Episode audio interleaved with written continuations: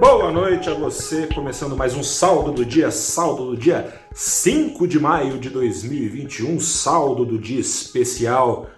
Depois de decisão sobre juros no Brasil, sobe mais, sobe mais um pouquinho, a Selic a partir dessa quinta-feira passa a ser de três vírgula cinco por cento e não mais de dois vírgula setenta e cinco por cento, porque, e aqui começa a sua tradução do comunicado do Copom, porque o anterior foi validado, no anterior foi avisado que a Selic subiria provavelmente ao zero vírgula setenta e cinco, é, subiria zero vírgula setenta e cinco ponto, porque, de acordo com esse comunicado, isso foi é, continuado, porque os riscos continuam pela frente. E aí você se pergunta, não teve novidade então? Ficou tudo dentro do esperado?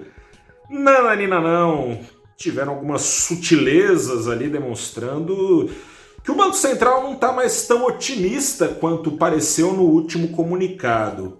Vamos lá essas sutilezas. Por exemplo, o Banco Central repetiu que continuará num ajuste é, parcial, uma normalização parcial da taxa de juros. O que que isso significa?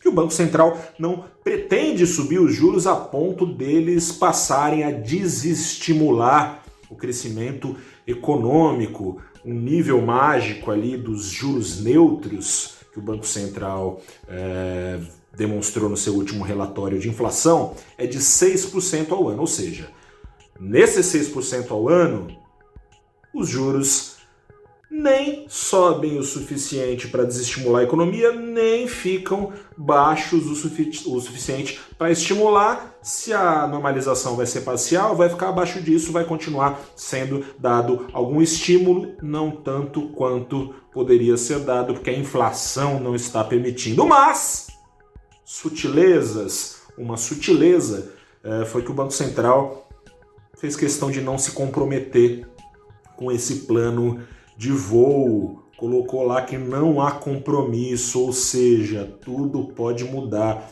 Esse tende a ser o debate pelas próximas seis semanas até a próxima decisão do Copom, ou seja, está tudo escrito lá, mas não tem um compromisso tão forte em é, fazer o que estava, o que está escrito nesse plano de voo como tinha no último comunicado.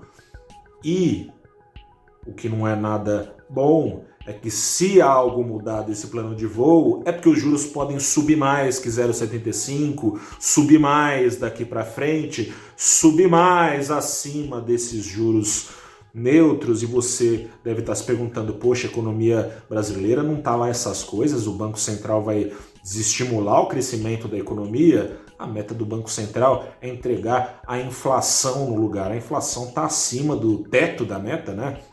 A meta esse ano, o teto da meta é de cinco vírgula vinte e cinco, está além disso em doze meses, é, a inflação aqui no Brasil. Banco Central deixando claro, bem claro, que a principal pressão inflacionária observada pelos seus membros é via risco fiscal, é via descontrole das contas públicas, é via atraso no processo de reformas. Aliás, esse Banco Central tem falado bastante de atrasos, né? Porque desde a reforma da Previdência não teve tributária aprovada, não teve administrativa aprovada, em que pese, claro, a pandemia no meio do caminho, mas a tributária, como você sabe, parecia que estava caminhando, né? Mas agora, se você não sabe, aliás, deveria saber, no valor invest ponto com a gente está mostrando, deu uma empacada de novo, agora um choque aí entre os presidentes da Câmara e do Senado. Arthur Lira mandou extinguir a comissão que vinha discutindo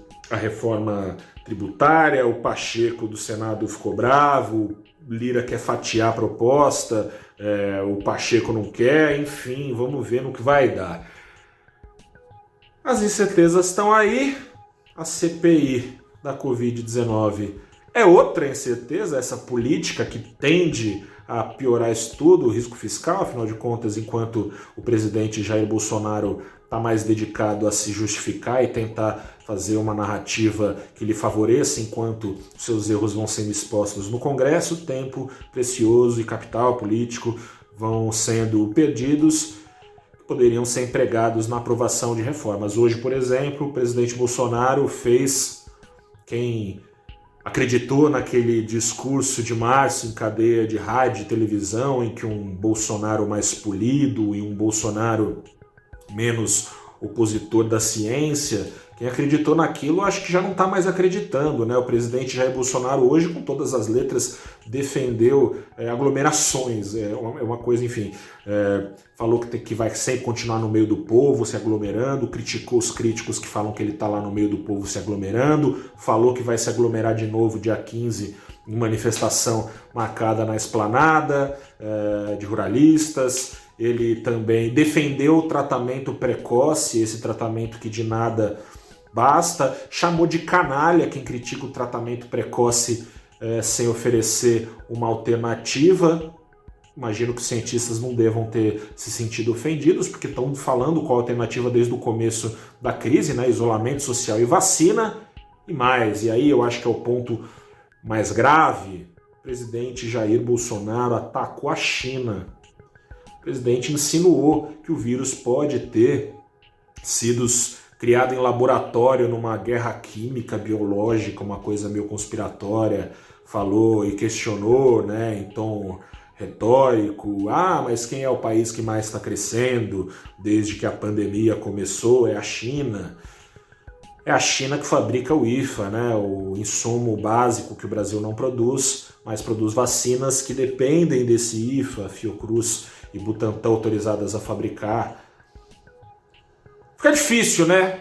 Não fica tão difícil assim, porque a economia mundial está bombando e assim o Ibovespa cons- conseguiu subir mais de um vírgula cinco por cento hoje, puxado essencialmente, principalmente pelas exportadoras, enquanto respingava por aqui o apetite ao risco em alta do exterior. Se os investidores estão procurando risco, investidores no mundo, o Brasil está nessa caixinha, um país considerado bem arriscado, por isso barato, os ativos por aqui sendo favorecidos por esse contexto. O dólar aqui no Brasil hoje, apesar de todos os pesares, caindo também, com o peso aí dessa expectativa de alta da Selic, o que favorece a entrada de dólares no Brasil. Dólar caindo hoje um vírgula vinte por cento, indo aos cinco reais e trinta e seis centavos. Eu sou Gustavo Ferreira, fico por aqui. Se você tem ainda alguma dúvida sobre essa decisão do Copom,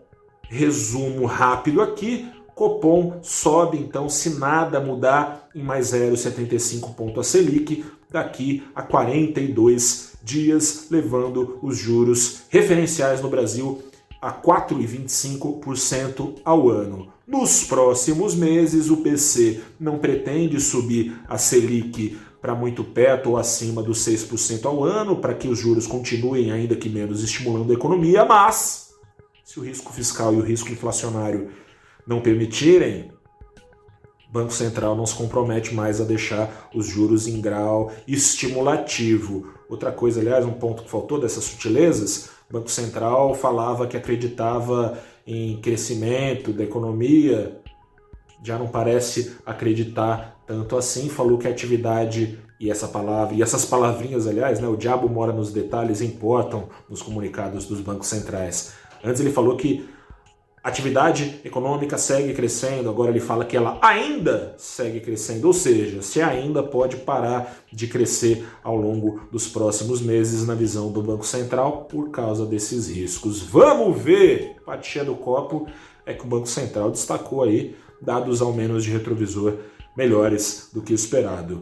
Fico por aqui então, enfim, desejo a você uma boa noite, amanhã a gente se fala mais, aquele abraço. E tchau.